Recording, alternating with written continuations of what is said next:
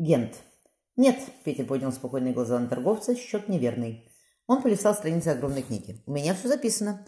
Заказано 20 туш быков, доставлено 17. Здесь печати, моя и ваша. Извольте убедиться. Вы пишете, Петя помахал счетом, 20. Так, дела не делаются, месье Термо, исправляйте. Толстый мясник погровел. «Месье Корнель, что за мелочность? В следующий раз будет на три туши больше, я обещаю». «Обещание, месье Термо, я принимаю только в виде векселей с подписями и печатями». Петя устал потер лицо. В дни оплаты поставщикам длинная очередь тянулась из его приемной по лестнице вниз на узкую булыжную улицу.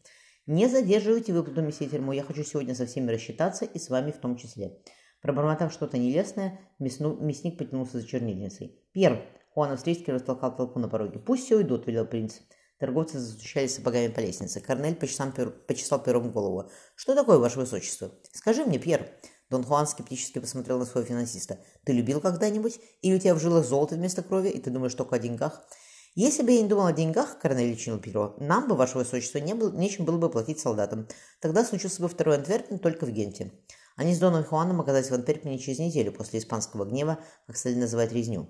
Армия наемников, не получившая жалования, пошла в город и три дня творила в нем, что хотела. «Семь тысяч человек убито», — сказал Дон Хуан. Телеги с трупами еще шныряли по городу. Они ехали за такой повозкой. Стоял стылый, ноябрь, синевато-белые тела подпрыгивали на грубых досках. У многих женщин вместе с волосами сорвали кожу с головы.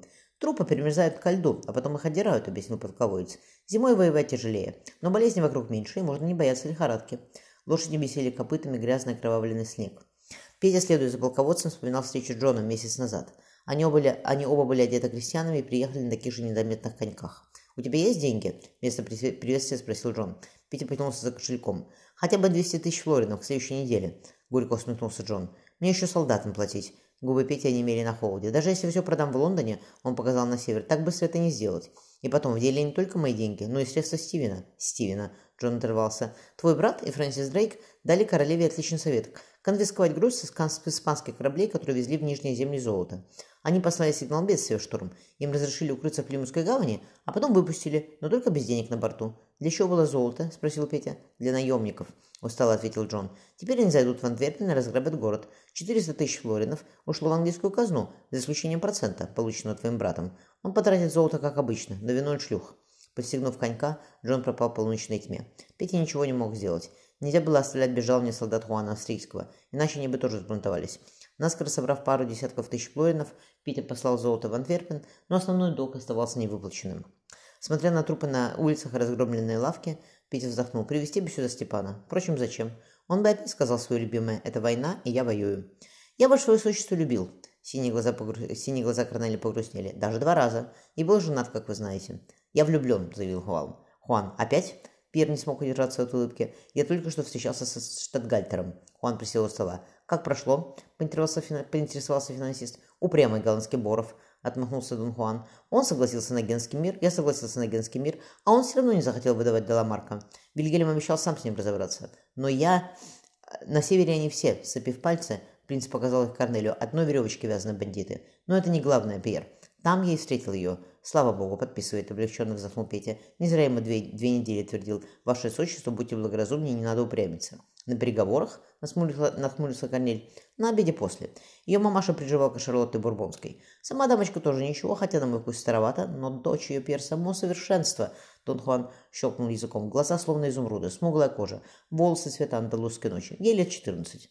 «Что я тебе могу сказать?» — хмыкнул Корнель. «Вряд ли, дружище, выдадет за тебя замуж. Она наверняка протестантка. Кто говорит о браке?» Хуан австрийский расхохотался. «За все годы, что ты меня знаешь, я хоть раз говорил о браке. И сейчас не говорю». «Она наверняка из приличной семьи», – осторожно заметил Пьер. «Ее мамаша – купеческая вдова», – зевнул Дон Хуан. «Золото быстро затнет ей рот. Пьер, ты знаешь, мои финансы как свои, как свои пять пальцев. Всем моим незаконнорожденным детям я плачу хорошее содержание. И их матерям тоже. Но как ты собираешься ее получить?» – спросил Пьер. «На то есть свои пути», – загадочно ответил Хуан Австрийский. Хлопнула дверь, Петя стал загибать пальцы. «Какая ты любовь на моей памяти?» Сбившись, он взял маленький томик, где ввел учет личной финансов полководца. «Лучше проверить по выплатам, так надежнее. Хотя не все от него рожали, конечно. Некоторые, Петя усмехнулся, скорее всего, и не от него. Но деньги мы все равно выдаем, мы щедрые. Господи, восемь. Значит, скоро жди девятого или девятую. «Проходите по очереди!» — крикнул он в раскрытую дверь. «Скоро я обедаю, остальным придется подождать». С лестницы раздался недовольный ропот. «Нечего», – пробормотал Петя. Он протянул руку. «Месье Термо?» Увидев исправленный счет, Петя поморщился. Начеркали ересин, разобрать невозможно. Ладно, получайте. Открыв ящик стола, он отсчитал серебро.